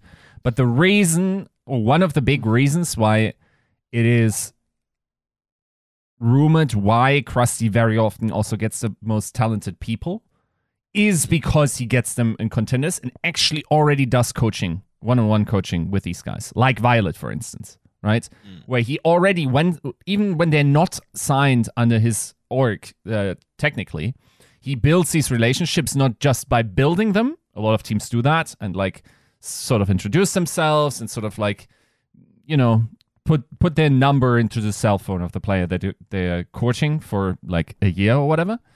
But like Krusty apparently already does a significant amount of one-on-one coaching with them. Is basically the reason why a lot of people speculate that he's getting all these top tier. And also, Chris Chung can just show up and like, he's also amazing at this. High five O2 Boss anytime he wants to and be like, "What's up, dude?" Yes.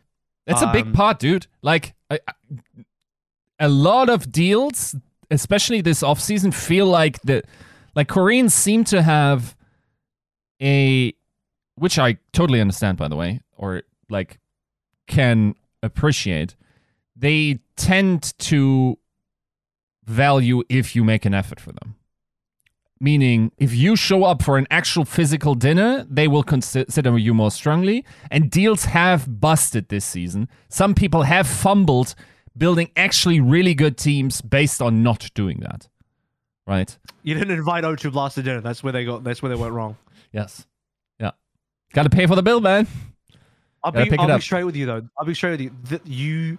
As much as it sounds like Shock have been finessing the entire time and getting way, deep in the pants of O2 Blast for years, still to date, I proclaim that nobody has finessed a player out of O2 Blast as heavily as Huck did to get Myeongbong to date. Huck, like... Yes. My guy went in and did a drive-by quickie or something. I don't know how the fuck. He was in and out, like boom, zoom, and Myeongbong was his. Done deal. That's more alpha than anything Chris Chung and Krusty have ever done to finesse a play out of O2 Blast. Myeongbong could have been Iris. Right? Like I remember a public statement I think from Seffi, if I could be wrong, but pretty sure there was something like this where it was like Sevi was like, okay, this guy was gone from the market before we even had a chance to get at him. Like, he probably got like an ultimatum offer. He was scared not to make it, but like a lot of teams were actually interested. Good move. I can't hate it. Like, if you get that guy, then right. And I mean, Myeongbong actually decided to stay after that season 3. Yeah. Yes. But he like didn't do well. He was like, yeah, I'll stay for season 4. Yeah. So, and that was of his own accord. We think maybe he made that call under duress with a gun to his head. We don't know, but we'll assume that, we'll assume Huck didn't do that and that he did make that choice. I mean, you can appreciate that given the direction with Laurie. I think there was some reason to believe as a player that this was going to. Yeah. Yeah. Right. Mm-hmm. No, I do joke. I do jest about that. But, for people that still don't actually know what happened, because I've been cryptic. I've been unnecessarily cryptic with my speech. So what actually happened is Shock and O2 Blast are partnered up for having O2 Blast as their academy team officially. Shock used to have an academy ages ago called NRG, which actually is where Face comes from. Face, current head coach of LA Gladiators, used to be on NRG a long time ago, back in 2019, I think it was. Yep. Or maybe even earlier than that. But they haven't had an academy team since NRG, since 2019, when that was the peak of contenders pre-COVID. I feel like COVID really ruined contenders in a way as well, because that kind of just destroyed all hope for international events. And that's 2019 was like when the contenders will start to peak in terms of international events. Right. That aside, though, this is like This is like when you're like in school, and there's these two people. They're clearly into each other. They haven't admitted their feelings yet, and now it's like they finally have, and it's just like bam, they're just. I haven't seen them leave their bedroom in 3 days. So Shock and O2 Blast, they're meant for each other. They're good. These sexual references are getting out of hand. I'll stop. And it's an adult show, guys. I know kids don't listen to this show. It's fine. Only people. I think the average age of our listeners must be 30. That's me describing the panel that we have on the podcast. But also, yeah, no, probably the audience as well. So, I'm just sexually frustrated from Valentine's, guys. That's the truth. That's the honest truth. Shock and O2 Blast. I'm unhinged. You know, no shackles on me today. Shock and O2 Blast. They're fucking. I guess. But they have been for so long anyway. They have been anyway. I had my COVID. I had my my booster shot 2 days ago. Okay. Really? So I've still got. Yesterday. No, I actually had it yesterday. How are you feeling? Well, I've had to mute a couple of times, but I'm like holding back coughs. You might be able to hear it to me. I'm like holding back coughs as I'm speaking. It's because my body thinks I have COVID. Nice. So I fooled my body into thinking I have all the downsides of COVID without actually getting COVID, which I feel quite cheated out of that conversation. That it's not a good deal for me, isn't it? So yeah, definitely take it slow. It really knocked me on my ass when I had it. So that's cool. I mean, we haven't even commented on. I guess we sort of commented on what we think about it. It's a good thing. Like your more academy teams, sure. always good. And O2 Blast has been like the best team in contenders the entire last year, and most of the year before that as well. So O2 Blast for a while now, they've basically established a dynasty in contenders Korea.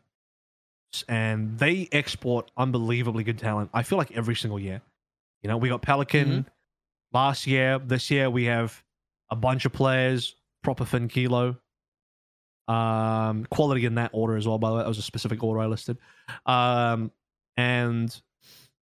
more. There was more. There's actually, I think, yeah, you got Chio out of that team as well. So there's a bunch. I think Vindame came out of that team. So there's a shitload of players that come out of O2 Blast, and then next year as well. The O2 Blast just announced. I think they've got some real heavy hitters on their team going to next year. Next year being this year, where I think Hee-Sang's on the team now, which is if he was old enough, he would be in the league this year if he was old enough. Hee-Sang, Spectra, like Jesus Christ, guys.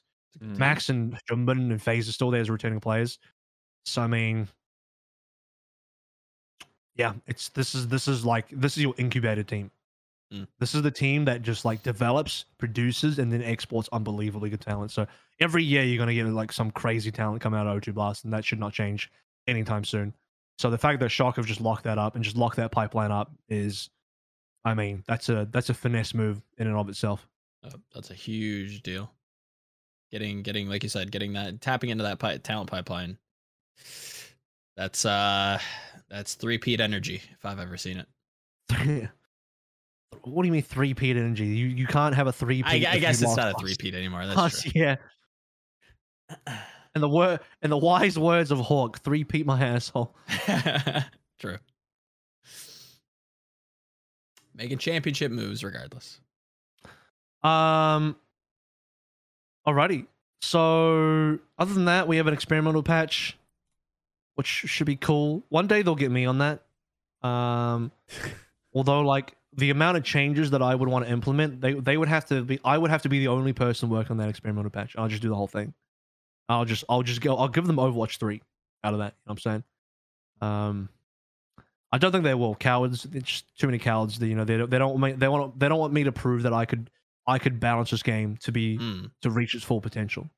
You know, I have that power within me, but you know, they're not gonna, they don't want me to, you know, upstart them or anything, you know, show off a little bit. But so we had that long ass discussion about game design that people then incorrectly paraphrased me with on Reddit a little bit later on. So it'll be fun, I guess. I don't have a lot to talk about for Experimental Cups. Great initiative, lots of fun. Yeah. Not that I've played in them personally, but it's something to do. mm-hmm. and well received by the community. Yeah. Is there any thoughts on the experimental? Is anyone? Nah, not really. I don't think anyone on this panel really cares too much about it, other than like, right, it's good, it exists, well done. Yeah. I got a bit of time left. Why don't we do a quick round of Joe's game show? Sure. GTFO. Get off the GOTF, but it's close enough. Get the fence off. Get the fence off. Yeah, yes. I joke. Get the fence off. Do it. All right, we're getting the fence off for Valentine's Day. 214. GTFO. Yes, yes. If you would like to also support in the fence and its release, you can head on over to patreon.com/tacticalcrouch. Any level of patronage can and will get you special Discord privileges where you can come on over. You can drop a question in the Crouchers chat. I will copy it and put it on my magical list. And funnily enough, we have some good ones that are kind of quite topical, weirdly enough. Refine Bean asked not too long ago, one of our lovely patrons, what retired Overwatch player, either from Overwatch League contenders or even a streamer, if you saw them getting back into Overwatch 2 and going for it again professionally, would make you think, huh, this strategy worked, we're on the up and up? So what retired player coming back would be like a good move? Yes, like, okay, this would be like a metric of success for like Overwatch 2. Like, okay, like we're starting to get more people back. Like, what would be like the benchmark to like signal hype? Like, okay, like, oh, Seagull's coming back. Like, oh, okay, like we're starting to really get into this. Not necessarily, if I'm reading the question right, it's not necessarily in terms of skill, but more of like pop culture almost. Okay, there's one correct answer. I think I know. Yeah, I think there is a very good answer, but we'll see what Avril has to say. Avril, we'll start with you. XQC? Yes. That would be. Yeah, that's it, right? I don't think there's a better answer than that. Yeah.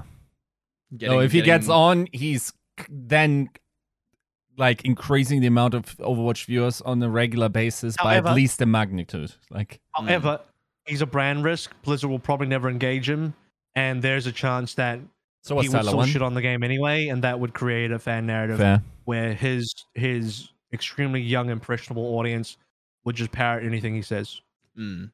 With great difficulty, because most of them don't understand what he says, because he can't speak English properly, but they'll try. I think, generally speaking, unless he's absolutely goblin moding and saying a bunch of dumb shit because he's, like, overloaded, he has not had, like, too many... At least, like, what's I'm missing the try and describe it. There's like an effect or like it's called something window. Eric, give me the word. Mandela effect. No. Eric's not here. The what's it called? There's like a window, the window, which is like the opinions you can publicly hold that pass political correctness, basically. And I feel like he's mostly been inside of that for the most part and has actually grown a lot as a person over the last years. I haven't actively followed, but I don't... Yes, he's a brand risk for sure, but not of the kind that gets you in hot water with the community anymore, most of the time. Not of the kind where he would lose money himself. He's a brand risk, but not he's smart enough to understand that he knows where to draw the line. This is kind of like just from what I see. I don't really watch his content too often, but from what I can tell, like you got to be that, or his team is really like good at leashing him, because somebody on his team or he himself has to understand that he's big enough, and the money is big enough that you got to make sure that money keeps flowing in. So you don't want to have any major fuck ups. Mm. So that's there. To Overton window, by the way. To further things down as well, I think another big personality would be actually Tim. Okay. Yes, man, that's the next one. Yeah. People forget we had Tim. Tim was one of our guys. He was an Overwatch guy for a long ass time. Yep. And to be fair, like Tim was also on the wave of like streamers leaving Overwatch. It's like Overwatch bad, blah blah blah, and probably right at the time. To be fair, but getting Tim back would be huge. Yep, and sure. Here's the other fun fact about getting Tim back is Activision Blizzard have already engaged him for Call of Duty. Mm-hmm. So it's not that far cry. It's not that far off that we could engage him. We being Blizzard here could engage him for Overwatch. Mm. But I also think he probably would just be keen for Overwatch generally, even just because he's an Overwatch guy. He said that he would try. He said with some hesitation and reluctance, they'd be like, oh, probably try it, you know? So why not? Shroud would probably try it. It's an FPS game. Yeah. He's played a bit of Overwatch. It's not really his thing, but I think he'll try it. I think most of like the sizable streamers would give it a go. They'll try it. And this is why this is why the game, if that whenever they get their hands in the game, it's got to be good enough that either returning Overwatch personalities or non-Overwatch personalities, for example, if Pokimane played the game, they got to be the game's got to be good enough that they have a at minimum a neutral impression about it. Like it's an okay game. They can't have a negative. If they have a negative impression of it, that's we're in a lot. That's not good for us. It's really bad for us because they set a precedent of what fan narrative is. Love it or hate it, but personalities, social media personalities, fuck it, because the whole planet's filled with sheep. They'll, you know, people parrot what social media personalities. I mean, people on Reddit fucking parrot me all the time. You know, it's and I'm not even a big dude. I'm pretty small in that regard. So you know, it doesn't take much. Yeah, that's just what happens. So you know, if they have a negative view on the game, that spreads pretty quickly. Even if like. You know, even this is the crazy part. This is the phenomenon. You could be a player who gets their hands on the beta and you actually enjoyed it, but your favorite streamer says it sucks. Yeah. Just that alone changes your mind. You're like, oh, I don't like it anymore, even though like you actually did. Yep, definitely chips away at it. Is there maybe a player that you guys think is? XQC fits both because he's an ex-pro as well. Ex-pro. Is there somebody who you'd maybe want to see like selfishly to kind of like? Take a different approach to the question. Is there a player you hope comes back? People will not welcome him back, will not want him back, but factually, Sinatra. I don't know if I would welcome him back either, but just saying like that's a former MVP, one of our best players historically. I'm just spitting facts here. I'm not like injecting any other opinion to this. But obviously, like he's gone in some really hot. I'm not going to get into drama here, but he's gone in some hot water over some stuff that he has done. So. He probably wouldn't be welcome back, but he'd be like a player that, if it wasn't for that, would be like a big player coming back. But right. I think he's doing too well in Valorant as just not as a pro player anymore, obviously. But like he's still getting like 10K viewers on streams. Jessica, I mean, Corey would be interesting. I think just like that would probably hint towards like the game being pretty mechanics focused. I assume. Yeah, it's hard. I don't know. Like, are there any other players that retired that I would like to unretire? Yeah. Hadapan, you know. Oh, shit. We already got him back. Oh, that's good. True. I'm going to look through some season one players real quick. Did someone, like, go out before his time? Oh, bro, I'll tell you. Bro, this is impossible. I will give you the one play. None of you will have thought of this. This is the God answer. It will never happen. But if this guy came back, it would be a game changer for what it means. Zoms. Okay. Oh. Because you have to say he's a top Valorant player. He's on Sentinels. He's done well. You say what you will about Sentinels from Champions, but you know, the guy's still got a ring. He still won Masters. Right. And people forgot that he was actually an Overwatch pro, pre-Overwatch League. Right. Was he jokingly announced to like Rain or something? I think he was. Wasn't he jokingly announced to a team? That rings a bell, yeah, he was jokingly announced to some team, and I can't remember which one. But then he never actually made it. And I think he said that he would have played if a team actually gave him an offer, but it just never eventuated. And so he ended up not playing. He went to Apex, I think, for a while. Did okay there, and then went to Valorant, and that's where he found most of his success. So. If that dude comes back, I mean, fucking, that's a lot. That's a dude that really has done way too well at another game, and really there's no chance of him ever coming back. But if he did, I mean, I think at that stage, I know I'm in the Matrix. I've confirmed I'm in the Matrix. Yeah, it's hard to say. I feel like we haven't lost too many like all-time greats. Is that because we haven't had that many all-time greats? Yeah. And most of them have just retired instead of going pro in another game. Yeah, very true. Yeah, I'm just thinking, like, who would be probably still be good, but chose to go out on their own terms. And then Zumba. Zumba is doing Valorant now. Yeah. He's a good player in Korea. Yeah. I don't know that you'd consider him to be the best in either Overwatch or Valorant, but it would say a lot for a player that's currently a pro in another game to come back. Right. So I'm targeting those players currently. Baby Bay's another one. Mm-hmm. I wouldn't say he was the best in Overwatch or Valorant, but yeah, I mean, maybe for a very brief window of time, he was considered one of the better players, if not the best in Valorant, for a very short window. But if he came back, I don't think he ever will. I think he loves Valorant too much, understandably. But that's another guy. Yep. I mean, fuck, you could just say Corey. You said Corey, or you could just say Raucus Zachary as well. Maybe just throw him in there. Like, who cares? You know, why not? Maybe some of the OG guys in Europe, like the AKMs and stuff. Yeah, kind of interesting. Uncle Toby, even back from coaching.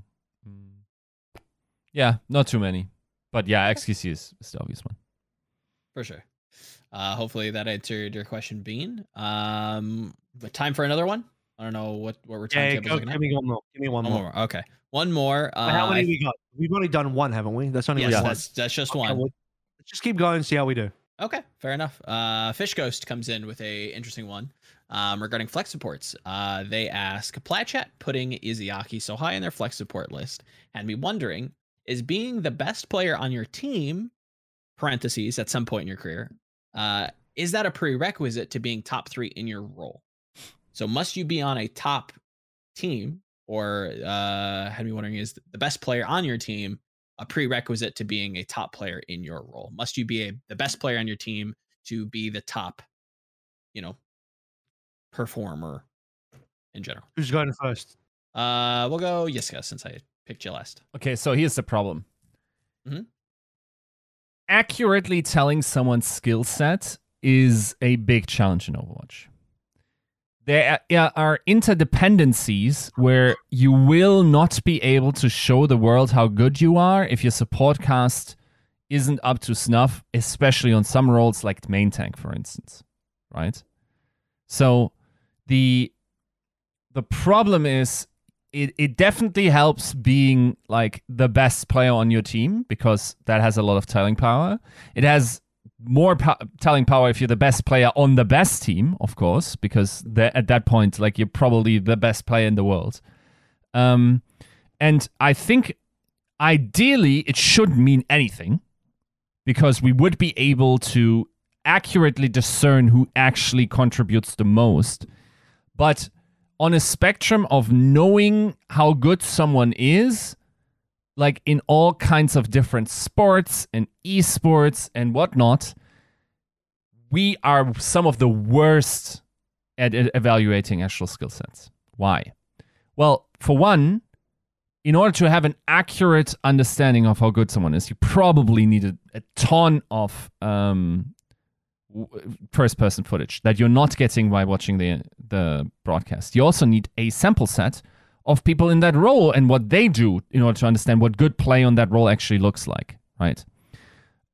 You then have to consider like how much resources they're getting. If you want to be good at aggregating, a lot of sports do, and there I'm not too sure, but it's either that we have deluded ourselves into accepting that stats are a much bigger tell in other sports or esports, but we can be reasonably sure that our stats are majorly flawed in how Overwatch has been played, at least post hero pools, in terms of like being able to relate numbers against each other without heavy use of the eye test, because like high number does not equal good play, because high number can actually equal bad play if you're, for instance, feeding support ultimate charge, or you're playing in certain compositions that always have you just like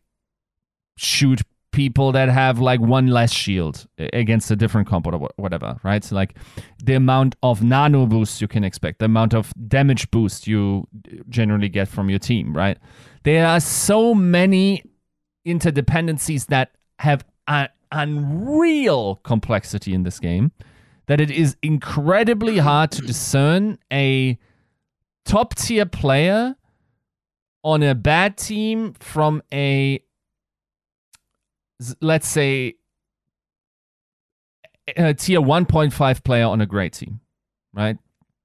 Now, sometimes it's blatantly obvious, like in Flatter's case in Flashlux, right? Sometimes the stats are so out of whack that it can't be anything else.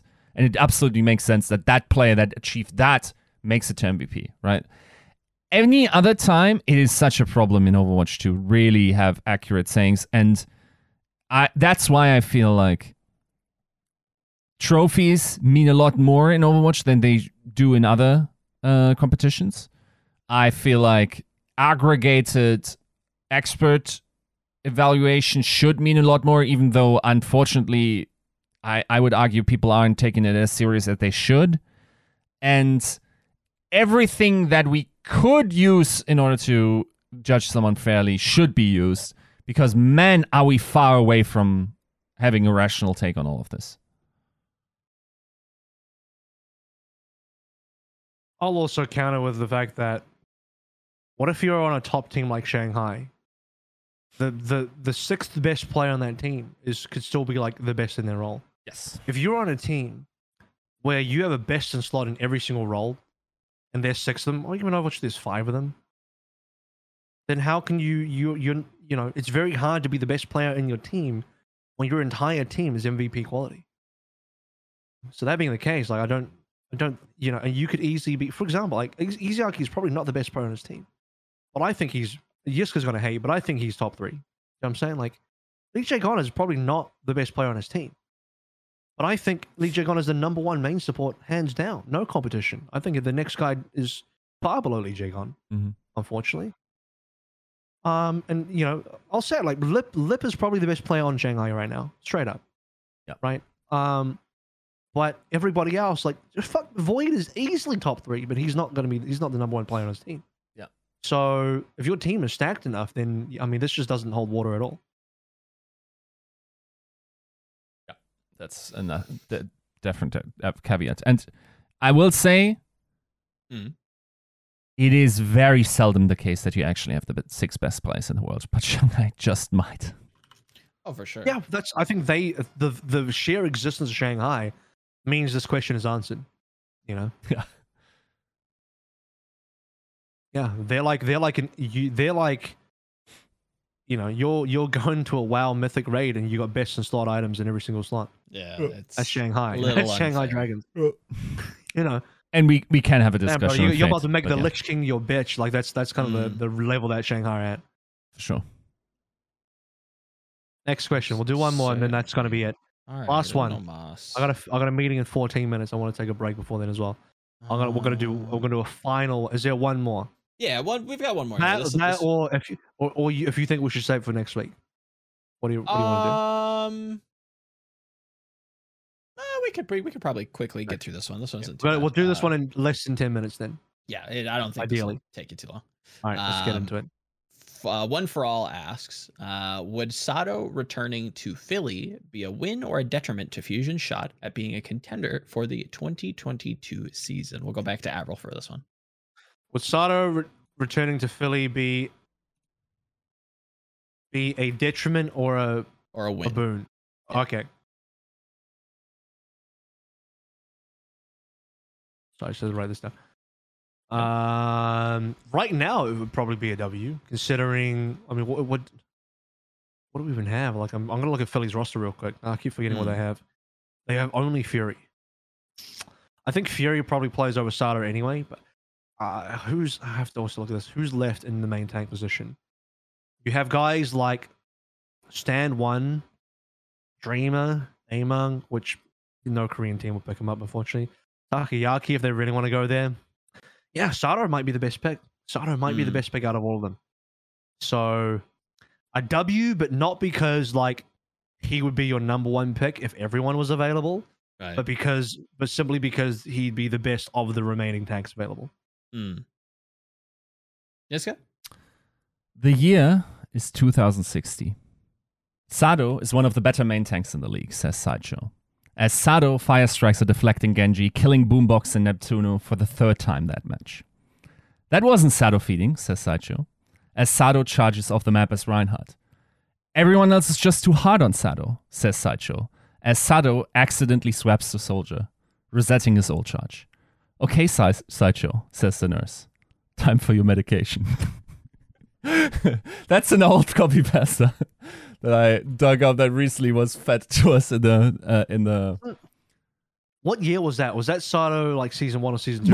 Must have been like early like season really 2. Early Sado. Mm.